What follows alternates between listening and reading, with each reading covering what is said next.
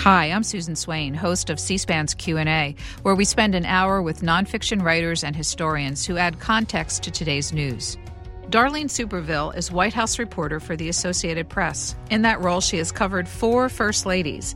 She's recently co written Jill about the life and career of First Lady Jill Biden. Dr. Biden has made history as the first presidential spouse to continue working outside the White House. Ms. Superville discusses Jill Biden's involvement in Joe Biden's political career, her role as a teacher, and the causes, including working with military families, that she took up in the Obama administration and continues as First Lady. Were you prepared for what it's like to be the First Lady? I think what, you know, I was, uh, I think it's a little harder than I imagined. It's not like a job that you do, it's a lifestyle that you live it's 24 hours a day. Darlene Superville biography of Jill Biden. I was trying to think of, of, how many first ladies have come into the role with as many years of experience to Washington politics as Jill Biden. Were you surprised that that she has described it as harder than she expected? A little bit surprised, um, but she's right when she talks about it being 24 7. Just like the president is the president at all times, the first lady is the first lady at all times too.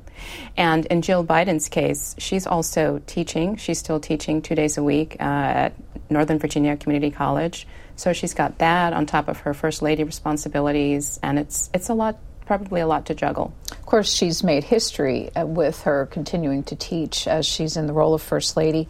Um, and you described in the book that it presented still a lot of challenges for the White House team ter- trying to avoid the emoluments clause of the Constitution. So, uh, can you explain what kind of compromise they had to come to with her salary so that it would pass muster? Because she's teaching at a state school, there is a clause where she's not supposed to be paid with state money. And our understanding is the compromise that Northern Virginia Community College made is that she's paid from a separate pot of money so that the funds aren't directly coming from the state. So, just in reading the description of that, uh, because you, you and your co author Julie Pace write about this as a role that is in need of reinvention in our society. But if it's this challenging for teaching, which is a somewhat benign profession uh, overall in terms of conflicts, you, you, wonder anybody with a different kind of job how challenging it really would be to continue to hold it while in the role of first spouse. That's right. It would, uh, depending on what kind of job the next first lady has, there may be all sorts of potential conflicts of interest that would have to be the White House would have to navigate and figure out. Um, whether that person can continue to work or not, or restructure the role or the job so that they can continue to work. How does Dr. Biden manage the teaching? How does she structure her week so that she can teach and, and also do her duties? Yeah, so she works, she teaches t- two days a week, Tuesdays and Thursdays, and most of her First Lady functions are scheduled around the teaching. So Mondays, Wednesdays, Fridays, weekends, you'll see her traveling and out and about doing events in the beginning of the administration, of course, it was lockdown and, and, viral classes, but schools back in session. So, how does it work with the students and the and the Secret Service? The Secret Service agents who are with her, um, and this goes back to when she was married to the, Joe Biden when he was vice president. Uh, she asked them to dress casually, uh, like students, carry backpacks there is a small security, uh, Secret Service security detail that is with her at all times, and they're with her when she's at school. Some of them are in her classroom. Uh, the students have to go through the regular standard checks that we all would go through if we are going to a function that involves the president or the first lady. Your bags would be checked or sent through a X-ray machine, and you would walk through a magnetometer. You also wrote a story this week that Dr. Biden will be traveling over Mother's Day weekend, which is this weekend, mm-hmm. five days, uh, and a, a, part of that trip will be meeting with Ukrainian moms and children who are refugees from the war. Uh, how has she overall approached the kinds of issues she gets involved in and the assignments that she's taken on for the administration? She approaches a lot of those things from her role and her experience as a mother and uh, grandmother.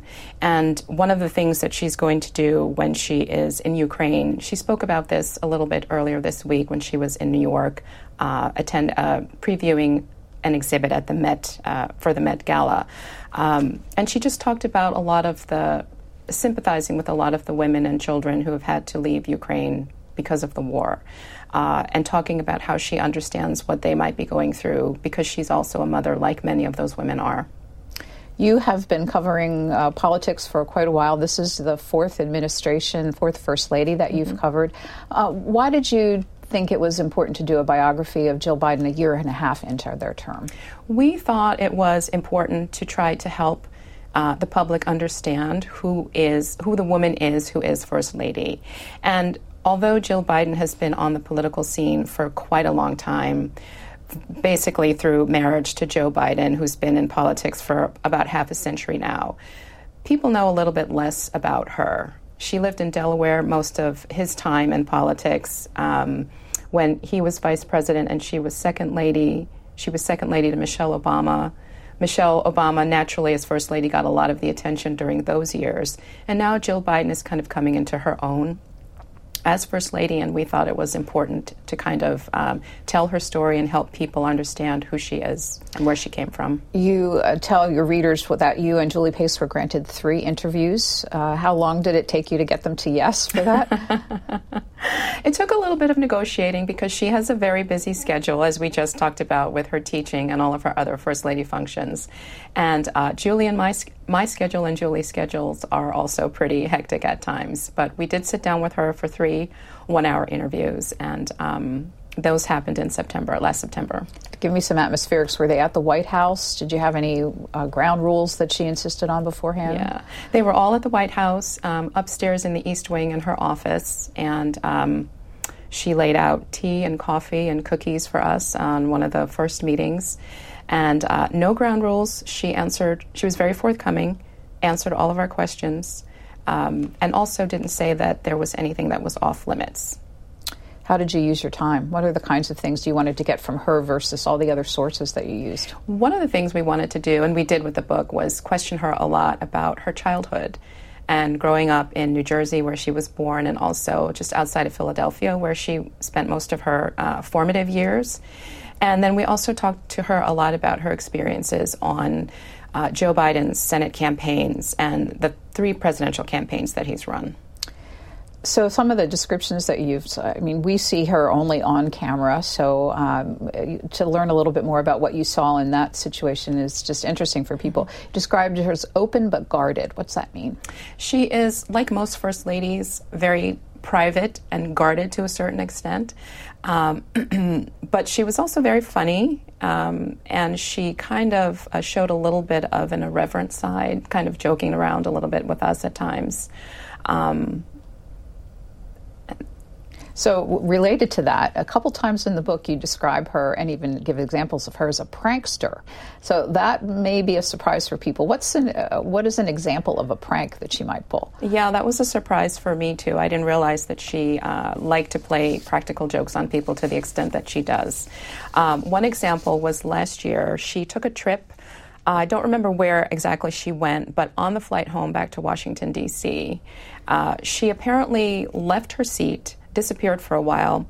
And then out came a woman dressed like a flight attendant with a wig, dark haired wig, and she walked through the cabin handing out Dove ice cream bars. And when she was finished, she revealed herself to be Jill Biden. And nobody, apparently, no one on the plane recognized that it was her.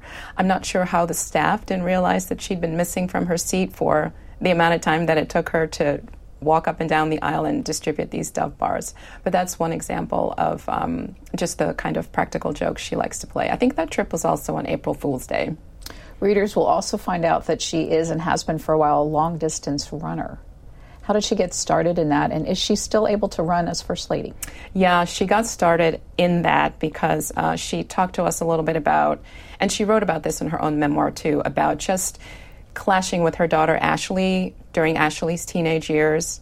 And she used to keep running shoes by the door, and she'd just put them on and go for a run to clear her head whenever the two of them clashed. Um, she is a long distance runner, but she doesn't do it anymore, is what she told us, because of her um, affinity for high heeled shoes. And wearing high heeled shoes a lot kind of messes up your, your feet. So her biography, uh, since you spent time with it, so she was born where, and uh, she's 70 years old now. She's 70 years old. She'll be 71 next month. So she was born where? She was born in Hammonton, New Jersey, which is in southern New Jersey, um, somewhere between Atlantic City and the Pennsylvania, Philadelphia area family name is Jacobs. I was surprised to find out in some of the research that I did that she was actually our first Italian American First Lady, that her family name was changed. Yes, the family's name was Giacoppa when they came over from Ellis Island, but then, of course, it was changed and Americanized to Jacobs. In the 1950s, what was the Jacobs family life like for young Jill? She described it as idyllic. Um, she came from a family that didn't have a lot of money, but they had a lot of love, was what she uh, told us. And she grew up with four sisters. Uh, her father was in the Navy at one point. Uh, then he became uh, an executive at a bank and worked his way up through the bank. Her mom was a stay at home mom. Um, she just talked about care- carefree lifestyle, going out to play, not coming home until it was dark. Um, smelling the coffee that her grand her Italian grandparents would make, um, eating lots of bread, making pasta with her grandmother. Those kinds of memories are some of what she what she shared with us. Does she still have childhood friends? That's an interesting question. I don't know. So, uh, were politics part of the Jacobs family? Were they very political when she was growing up? They were at all. They were not political at all. Uh, she told us they uh, didn't really talk about politics around the dinner table. Uh, it's not something she grew up with. And uh, even when she first met, first met Joe Biden, um, she wasn't interested in politics. She told us she had no idea what a senator did when she went out on that infamous first date with him. You wrote that she she her, uh, was confirmed as a Presbyterian at age 16. Is she she's a Catholic right. today? Is that right? It's not clear. Um, because she doesn't go to church with him a lot when he goes. But Senator Biden goes to church goes pretty regularly. He goes every Sunday. Yeah, yeah. in the telling in your book, you, you it suggested that unlike her family, she was she was drawn to religion. And, and went and confirmed at age 16. She was drawn to religion at one point and followed her um, her parents into the church. Um, and she also talks later in life about falling away from religion after her son, uh, Beau, passed away from cancer. And she's only recently been able to um, restore her faith in God. She had a first marriage at age 18. What can you tell me about that? Yes. Uh, I was surprised to learn that she was married at 18. Uh, she was um, in high school and met a young um, college athlete named Bill Stevenson. They started dating, fell in love. He was a few years older than she was, and they got married when she was 18. She thought it would be romantic for them to go to classes together at the University of Delaware, which is where she ended up transferring to. Um, and they set up an apartment and started to build their life together. Why did that marriage fail? That's also unclear why the marriage failed. Um, she did not talk about that very much in our interviews, and when we reached out to Bill Stevenson and got him on the telephone, he also declined to go into detail. How did she meet Joe Biden? She met Joe Biden because um, he was already a senator, he was already in the United States Senate. He was coming home to Wilmington on a weekend and was walking through the airport, looked up and saw a billboard, and on that billboard was Joe Biden. Joe was with one of his brothers and turned to his brother and said, pointed to Jill and said she was the kind of woman he wanted to date. At that point, he was single, he was a widow, widower. Um, and the brother fixed him up. The brother knew Jill and set them up on a date, and that's how they ended up going out for that dinner and a movie. She was 24 at the time that she was in her early 20s. Yeah, so uh, I'm wondering, you do write that it, it, he was a very determined suitor. Uh, so it took him five proposals yes. before she finally said yes. What can you add to that story? Why, why was he so determined, and why really was, was she hesitant? Well, he was determined because he had fallen in love again, um, and he just knew that he wanted to marry Jill. He also had two young sons, Beau and Hunter, and they also had fallen in love with Jill after losing their mother in a car accident. Jill, on the other hand, was a little bit hesitant for a couple of reasons. One was the the end of her first marriage. She always thought that she'd have a marriage like her parents, and when her first marriage ended, it was a pretty devastating blow for her, and she wanted to be very careful um, before doing it again, before saying "I do" for the second time. And there was also the consideration of Beau and Hunter. She wanted to make sure that when she said yes to another marriage, that that would also work because she didn't want Beau and Hunter to lose another mother again. This was uh, something else that caught my attention in your book. Early on, Joe's brother took Jill to dinner and said Joe is going to be president one day, and she needed to be okay with that. Yes, um, that's the story, and um, and she's okay with it. but it suggests that she. You said she didn't know what a senator did, but mm-hmm. she had to understand what she was getting herself into with someone who was a sitting senator with presidential aspirations, or not at age 24. Well, yes, she did understand that there was a public side to Biden's life, to Joe Biden's life as a senator. Um, and that was also, I think, a consideration in her um, reluctance to say I do until he finally gave her that fifth ultimatum. Um, but when she said she didn't know what a senator did, most people have some sort of idea of what what in, what the job of being president of the United States entails. So it's it's a the, the two of them are a little bit different in some regards. Yeah, there's, there's an interesting factoid as well that she was a registered Republican when that, they met. That's right. She was registered as a Republican when they met, and uh, was still a registered Republican when they married. And so, was she able to vote for him?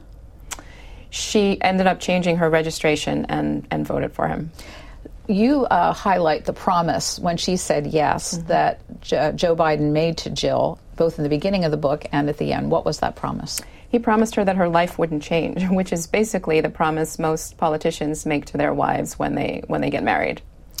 How do you think that uh, Joe Biden's decision to to remain at home in Wilmington and essentially commute to the Capitol almost on a daily basis mm-hmm. on the mm-hmm. Amtrak train impacted family life and her ability also to continue her own professional life? Oh, I think it had a great impact because she was able to. Um, to just maintain the identity and the life that she had already built in Delaware. Um, she was teaching, she was a new mother to Beau and Hunter.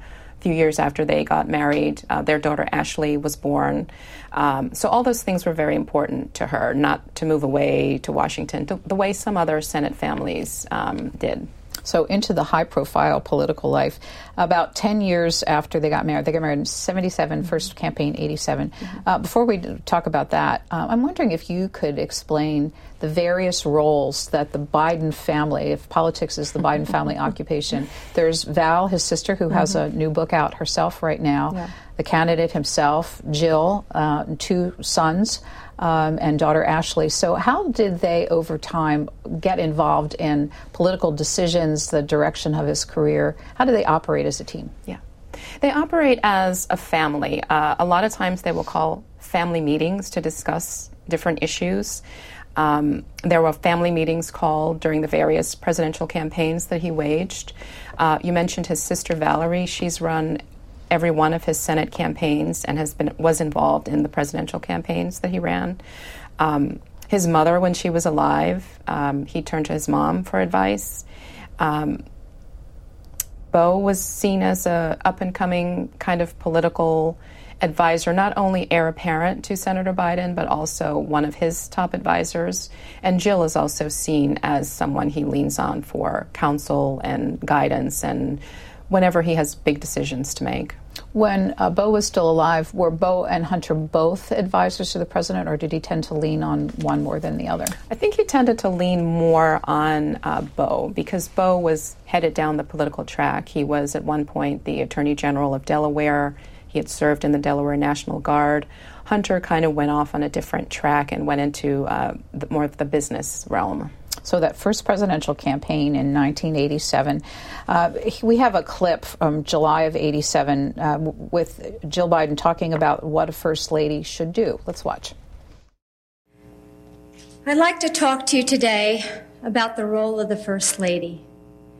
It's a role which I think is very personal and depends on the views of the individual women.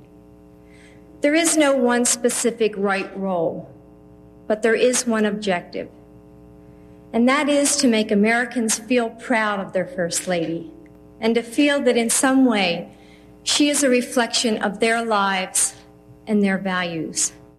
In the book, you uh, write even after 10 years as a Senate spouse, the race for the presidency had a level of scrutiny Jill Biden had to learn. Tell me more. Yeah, well, first ladies are always um, they're a subject of huge fascination in the United States, and uh, in a presidential campaign, there's a lot of attention on the candidate, but also on the woman who could become first lady, and knowing how much she valued her privacy. Um, she had to adjust to the new level of scrutiny that was coming with those uh, with that campaign. Uh, in the book, we also learn that his campaign staff viewed her as a problem to be solved. Uh, do you find that often in politics with campaign staffs or the East Wing versus the West Wing?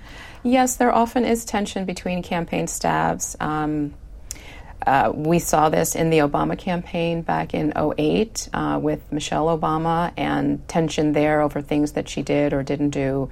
And um, so that's not unusual to find in a presidential campaign. Joe Biden's first uh, primary effort faltered on self inflicted wounds, the plagiarism, famously. That um, what was her role in his decision to pull out of the race? She uh, was there to support his decision to pull out of the race. Um, they had discussions. There may have also been a fam- another fam- one of those family meetings that we talked about earlier, um, and he decided that it was uh, pulling out of the race was the right decision to make, and she was there supporting that uh, supporting that decision.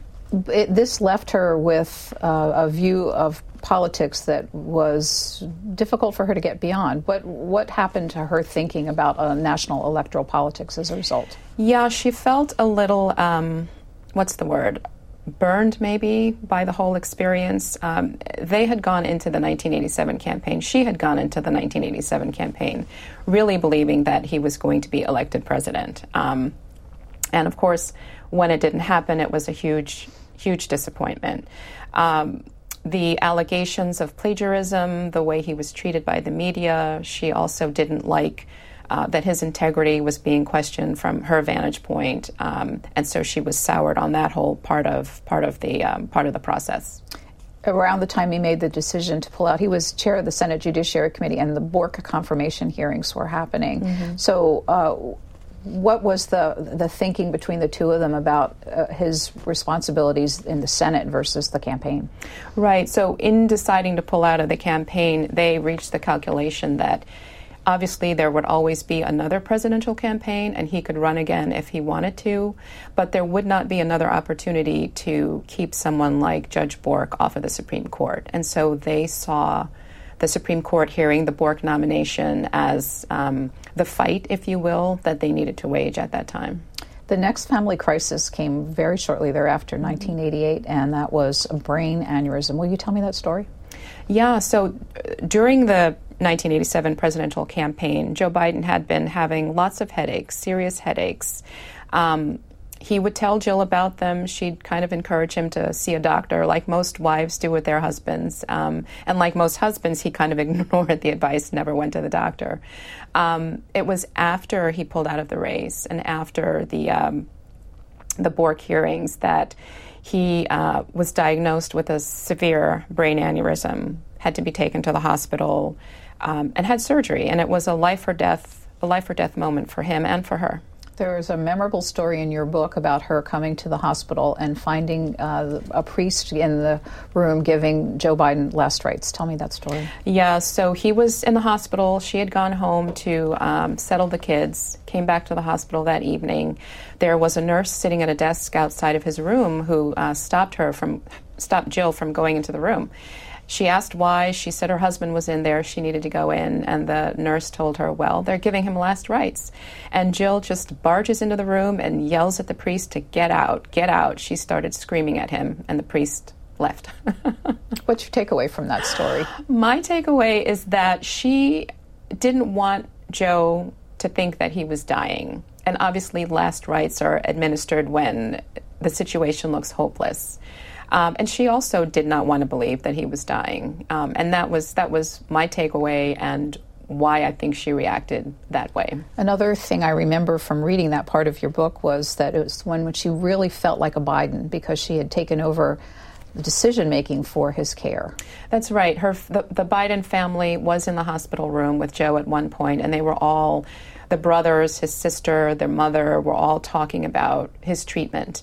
And she was sitting there, and all of a sudden it seemed as if maybe a light bulb went off. She just had this moment of realization that she was his wife, and she's the one that needs to be making these decisions. And so she gets up and tells the family, you know, that's my husband. I'm supposed to be making these decisions. And she wrote that that was the moment when she really began to feel like a member of the family.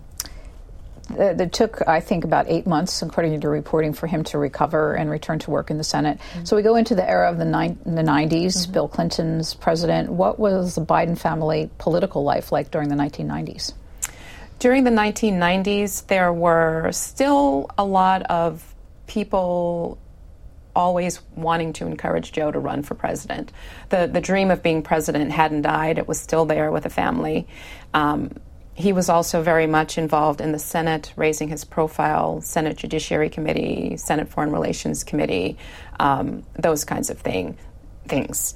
Jill was sort of settling more into her routine in Delaware, being a mother, teaching again, that kind of thing. She wasn't really um, looking ahead for another campaign just yet. She received her PhD during that period of time, too, as I recall. Do you remember uh, what her focus is for her PhD? It's educational leadership. So the next presidential run was contemplated in 2003, and this is a story she has told a few times. uh, it's I'll call it the bathing suit. The bathing story. suit story. Yeah. Yes. What is it?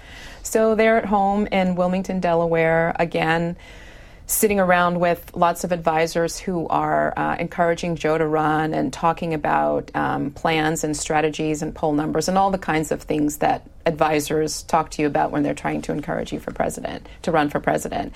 And she was sitting outside by the pool um, in her bikini and kind of listening to this discussion. She was not very much into the idea of him running in 2004. And so the way that she uh, registered her displeasure with the, the group of aides who were there was she found a Sharpie or a magic marker and wrote no on her belly and walked through the meeting uh, so they could all see that she was against him running for president at that time. And what happened to the discussions? I think they were tabled because he didn't run. So it was just two years later, however, in 2005, when she and his two sons, their two sons, were all in. What happened? 2005. In 2005, we were in the middle of the um, the Bush administration and the war in Iraq, and she was uh, very much opposed to the war, as was a lot of, a lot of uh, a large segment of the public. And um, given Joe's experience in foreign policy, his service on the Foreign Relations Committee in the Senate, uh, she was among those who thought that now would be the time for him to run and to try to put an end to the war. The war also became personal for the Bidens because of Beau's service. Uh, what did he do in the military? Yeah. He served in the Delaware Army National Guard. He was a major. And at one point, he was deployed to Iraq and spent about a year overseas. And how did that impact their relationship with the military? I think it gave certainly Jill a deeper appreciation for military families and um, the sacrifices that they make. Her father was in the Navy during World War II, and he was a signalman, so she'd already grown up um, with some exposure to the military. And Beau's um, service in the Delaware Army National Guard just uh, I think deepen deepen that appreciation for the military. I have another clip. This time, Jill Biden from 2008 in Cedar Falls, Iowa, before the Iowa caucuses. Let's watch this. Beau, Hunt, Ashley, and I got together as a family without Joe, and we decided that we wanted to ask Joe to run for president because we thought that he was the only one who could unite the red states and the blue states, the Republicans and the independents and the Democrats, because he had done it so many times before. You uh, write in the book that Jill's confidence in campaigning was transformational in 2008. What happened? She uh, eventually, like most uh, political spouses do, eventually just you get used to it. And she had to start going out at one point and give speeches for Joe when he when he couldn't go out on the campaign trail. Um, and she just got better and better um, at it over time. You report even that she hired a coach and would practice. So she was really taking this diligently. she point. has talked about uh, practicing her speeches because she, like a teacher, wanted to get better at delivering. Uh, at, at, public speaking, which is not something that she had done before. She uh, describes getting up in front of a classroom and talking to a classroom of students as being much different than talking to hundreds or even thousands of people at a campaign event. The uh, 2008 campaign was short lived. I was not very kind to the Biden campaign. Mm-hmm. She took the first loss in 87 very, very hard. How about this one? This one was also um, hard, but probably not as hard as the first one. Um, the 2008 campaign had a couple of huge personalities in it. Hillary Clinton was running at the time, also Senator Barack Obama was also running at the time. And, um, you know, Joe, as you mentioned, I think only got 1% of, of the vote. Um, but it was, I, I, think she was more realistic about uh, the prospects of him advancing this time, uh, just being up against Hillary and Barack Obama. So uh, after this loss uh, is the time when uh, you report that she got much more deeply involved with military families, including a group called Delaware Boots on the Ground. Uh, what uh, kind of active role did she take with military families? So Delaware Boots on the Ground was um, or is a, a, an organization that helps uh, military families in Delaware.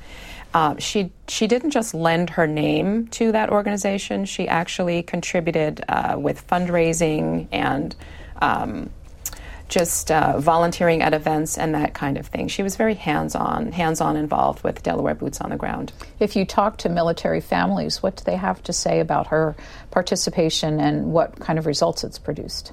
They love the fact that she is um, as involved as she is with military families. And it resonates with a lot of military families because they feel as though the Bidens know what they're talking about because their own son was in the military versus some lawmakers or politicians who don't have that same firsthand experience. Here was another surprise. Uh, uh, when the call came from Senator Obama for Joe Biden to be his running mate, Joe Biden declined.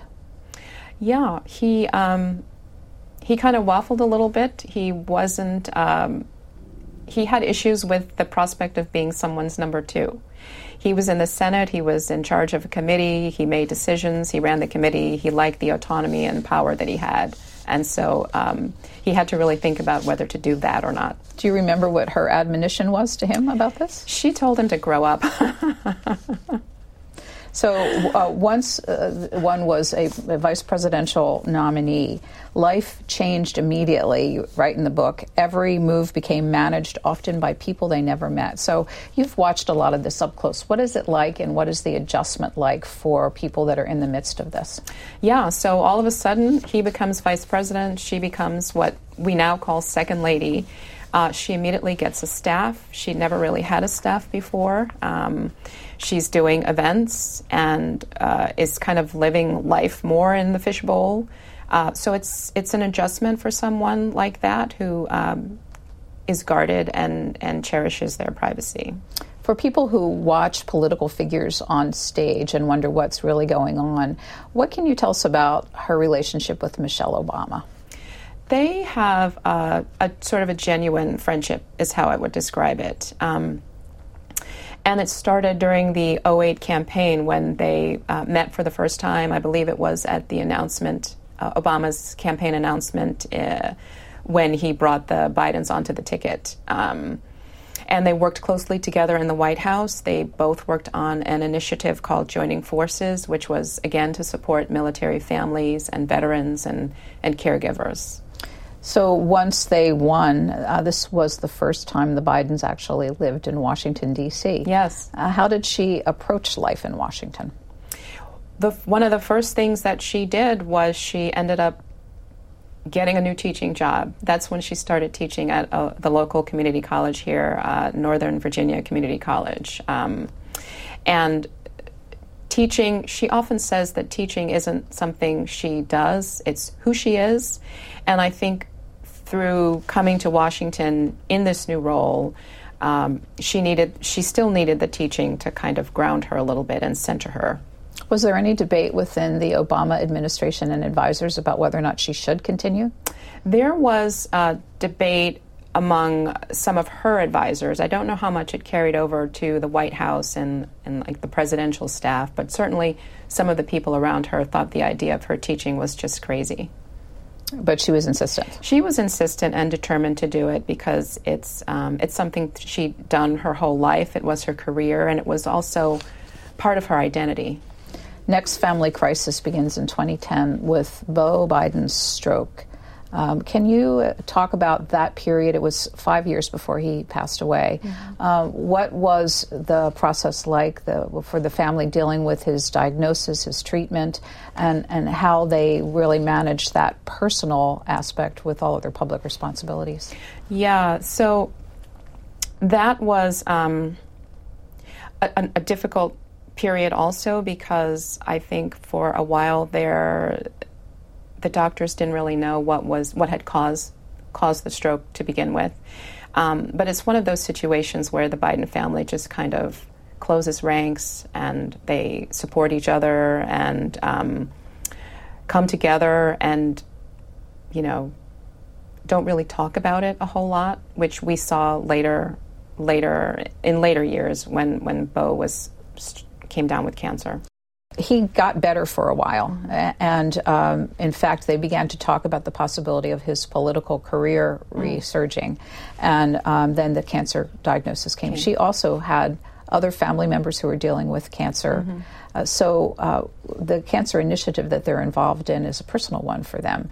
Can you can you talk? Uh, did you ask her about her dealing with all of these cancer diagnoses and and her management of her personal life and, and professional life? Yeah, we did a little bit. Um, Beau's cancer diagnosis, her friends, she had several friends who were also diagnosed with breast cancer at one point in time.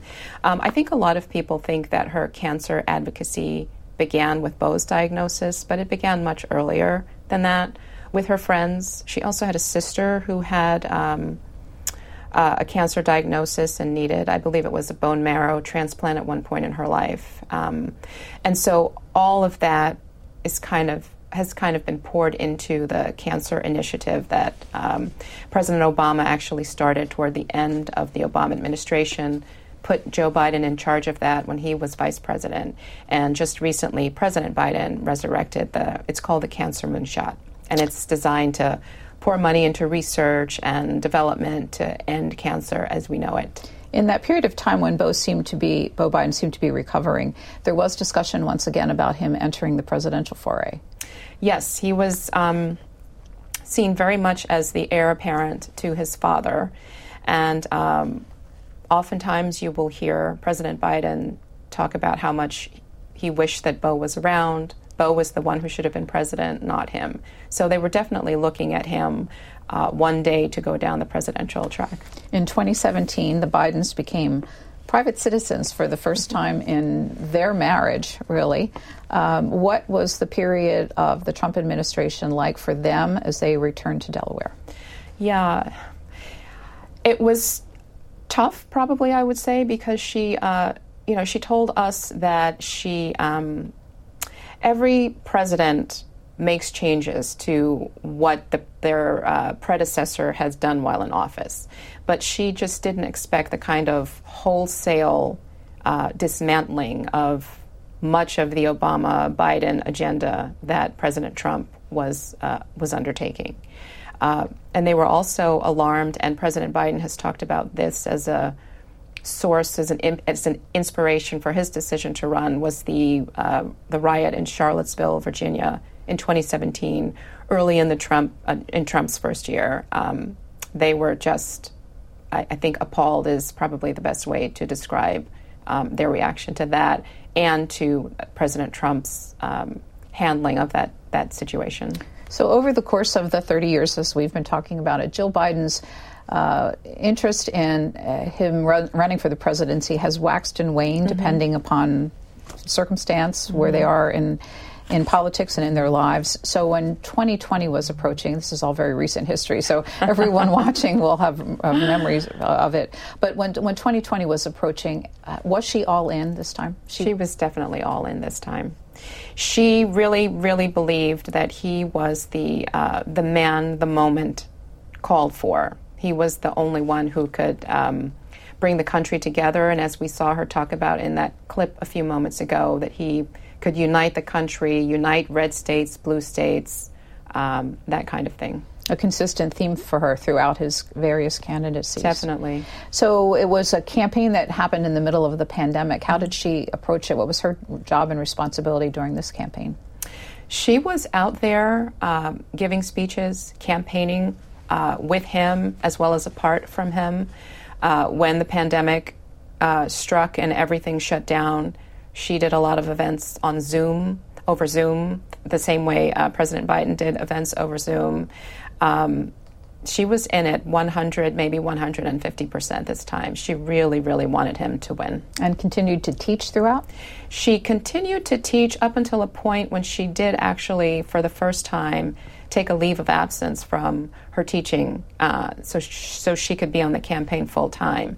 And I think um, just the mere fact that she did decide to take a leave of absence, just knowing how much teaching means to her, how much she loves it, uh, the fact that she took a leave of absence tells you how much she really believed in this particular campaign, in the 2020 campaign. So we've had an opportunity, and you more closely than most, to watch her in her first year and a half as First Lady. Um, you've uh, had the experience of watching other First Ladies set up their staff, get started in their job. Mm-hmm. What can you share about how she has approached it? Yeah, she, I think, did it a little bit differently than most lady, most First Ladies do. Um, she she, of course, she'd been thinking about being First Lady off and on for several decades. And she's uh, worked with people over the years. So she came into the position knowing who she wanted to be her chief of staff, who she wanted to be her advisor. She already had in her mind um, basically set up her office and her operation. Um, before she took office, she took steps to restart Joining Forces, for example, which is the military families initiative she worked on with the First Lady. Some other First Ladies come in and then kind of start to think about what they're going to work on.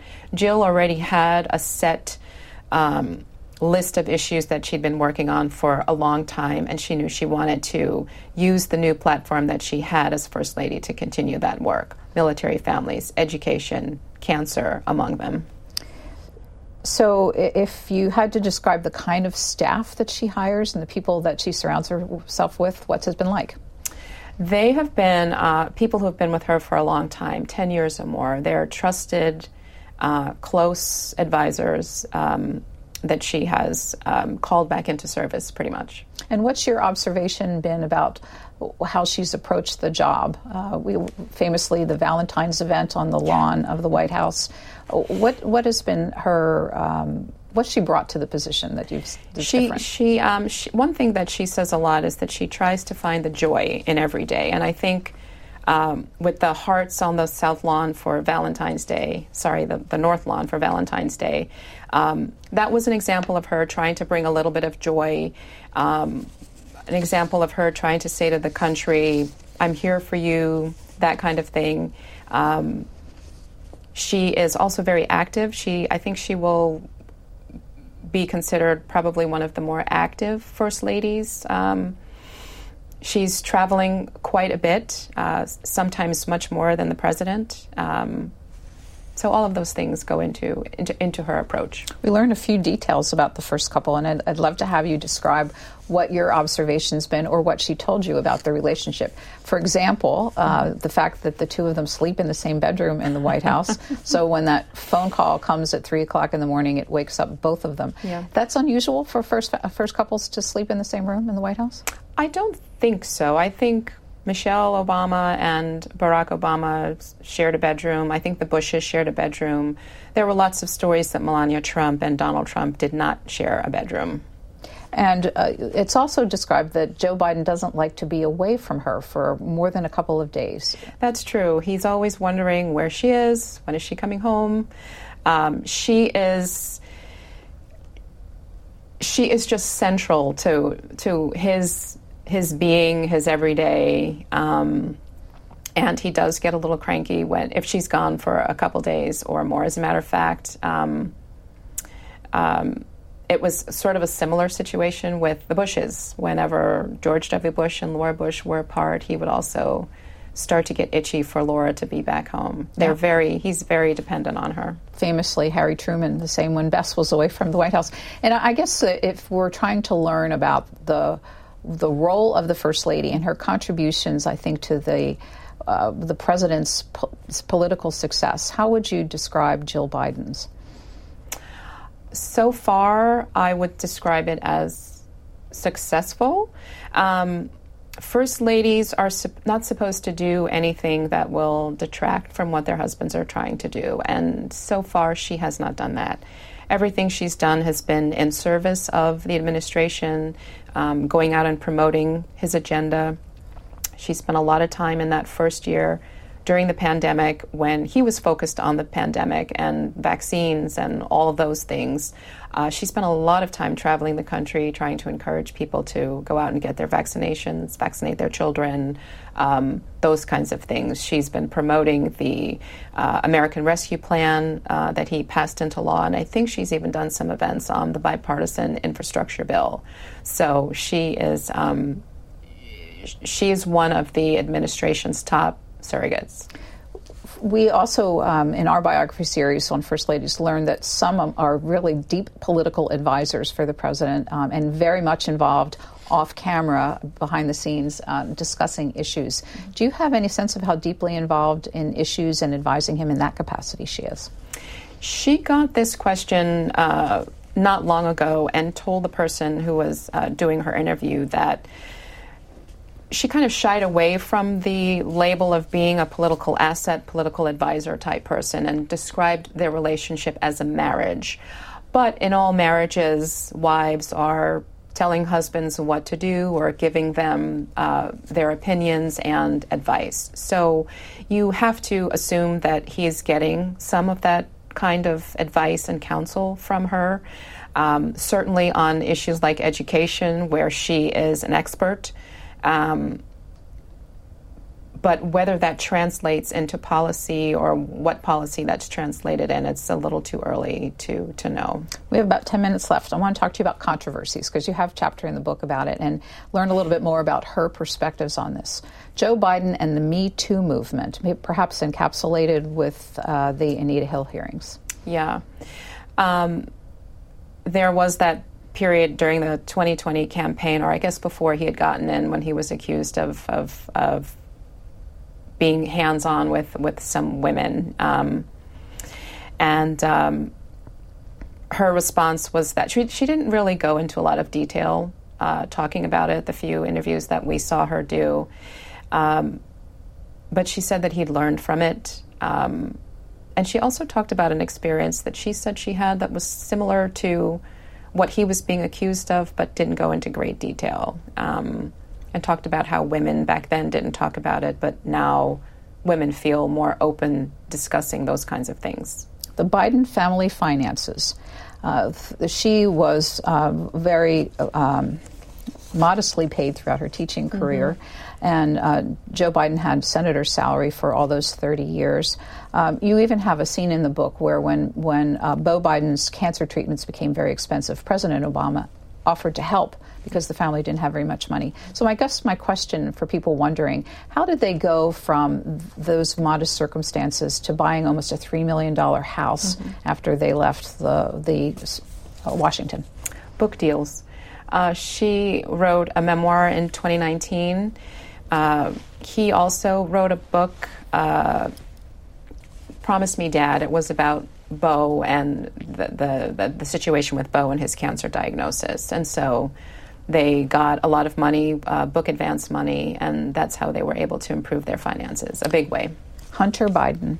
Uh, Hunter Biden appears, of course, throughout the book, including uh, many of the depictions of his struggles with drugs and alcohol, including one time where you say that she and the family staged an intervention.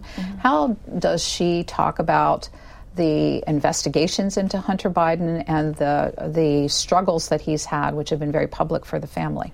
Yeah, she doesn't really talk about that um, at all in public. At least I haven't heard her speak about it yet. Um, there will come a point in time, perhaps, when that may change, especially if um, the Republican Party is successful in winning back control of the House in November. Um, they've already telegraphed that they will um, investigate Hunter Biden and his business dealings. And the White House, the president, and the first lady will have to respond in some fashion. But she has not talked about that publicly yet. There's also the uh, Department of Justice investigation going yeah. on, mm-hmm. which they have, I guess, not commented on no. at this point. Mm-hmm.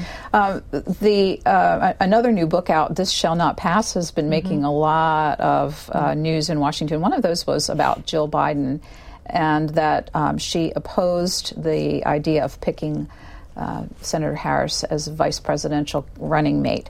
Um, I, I, wanted to play a clip of her talking about uh, about Kamala Harris because we haven't seen her in her current capacity, mm-hmm. and also for you to talk about what you learned in your reporting. Let's watch. As many of you know, our vice president's historic path to the White House began before she could even walk, marching with her parents in the civil rights movement or at least being pushed in a stroller. Since then, she has dedicated her life to pursuing justice and opportunity for all. She is a partner to Joe, especially on issues like voting rights, and is proud to be the first but not the last. Ladies,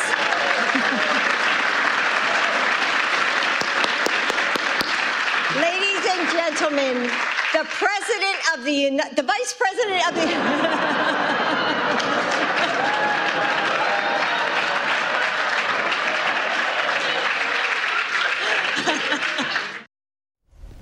So, what did you learn about her views of Senator Harris as a running mate?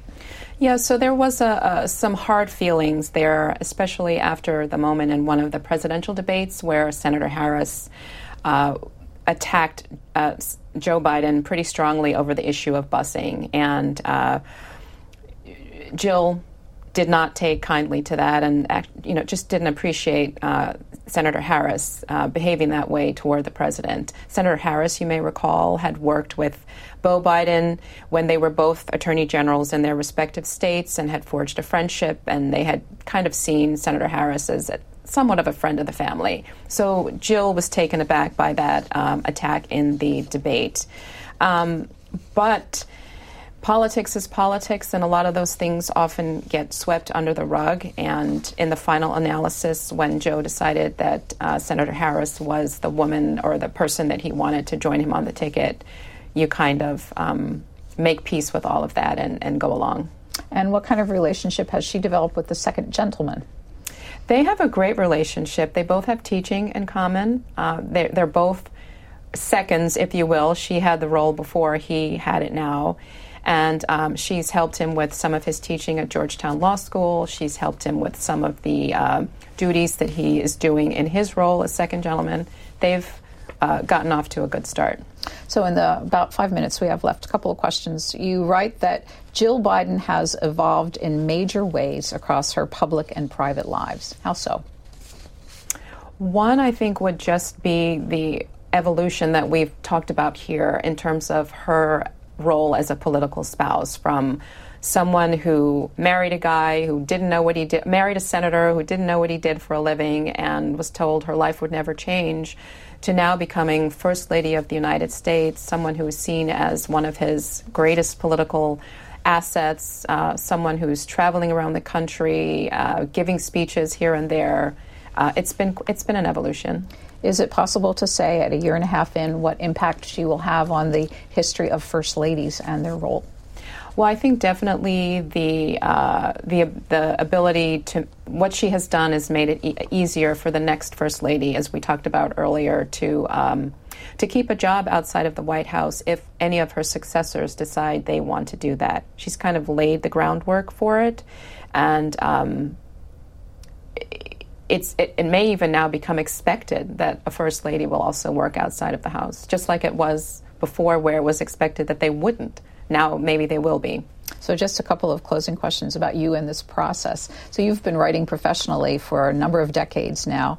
You say in the book that you always thought about doing a book, but uh, but this is obviously the first. What's it been like? It's been a very interesting process. Um, and it's uh, it, it, was pretty much what I thought it would be, just the amount of time that you have to uh, devote to it, the focus in order to get the, the chapters written and the manuscript turned in on time. Um, I enjoyed uh, a lot of the interviews that we did with a lot of the people who know Jill, from her uh, family to her friends to former colleagues and people who worked with her. What was your relation, writing relationship like with Julie Pace, your co author? Julie and I have a great relationship because uh, we worked together in the White House. We were both assigned to the Obama White House back in 2009.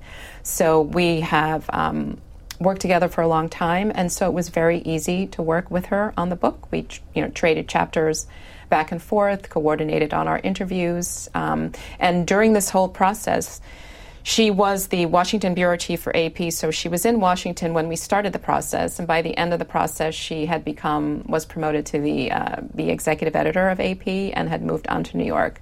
So that presented a few uh, additional challenges, but we we managed. Our viewers will see you in the White House briefing room, raising your hand to take questions uh, or ask questions. What's that process been like under this administration? This uh, administration has uh, restored a sense of tradition to the briefing room. Uh, the AP is once again called on first for the first question of the briefing. Um, and um, it's a little more orderly uh, than it used to be under the previous administration. Um, and, uh, you know, most of us get our, get our, get our questions in uh, and that kind of thing. So, uh, last question Have you heard from the White House about their reaction to your book? We have not heard any uh, formal reaction uh, to the book, so I, no news is good news in our opinion. well, thank you very much for spending an hour with us. The book, I guess I did have one question. Yeah, yeah which is the title. Mm-hmm. Uh, because you re- referenced earlier that Dr. Biden is how she most thinks of herself. It's mm-hmm. the most important role. Why did you decide on the name Jill, the title Jill for the book, perhaps as opposed to Dr. Biden? Yeah, so one thing uh, that the First Lady does whenever she goes places, meets people for the first time, hospitals, schools, she walks in and she says, I'm Jill. She's told reporters to call her Jill and not First Lady. And um, since our book, the purpose of our book, or one of the things that we wanted to do with the book, was introduce people to who the First Lady is, we thought since she introduces herself as Jill, Jill made a pretty decent title for the book. Darlene Superville of the Associated Press and biographer of Jill Biden. Thanks for spending an hour with C-SPAN. Thank you, Susan. Thanks for listening to C-SPAN's Q&A and subscribe to us wherever you get your podcasts so you'll never miss an episode. And while you're there, please take a minute to rate and review us. You can also send us an email about Q&A at podcasts at c-span.org. Send me your questions, your comments, or ideas. Your feedback is welcome.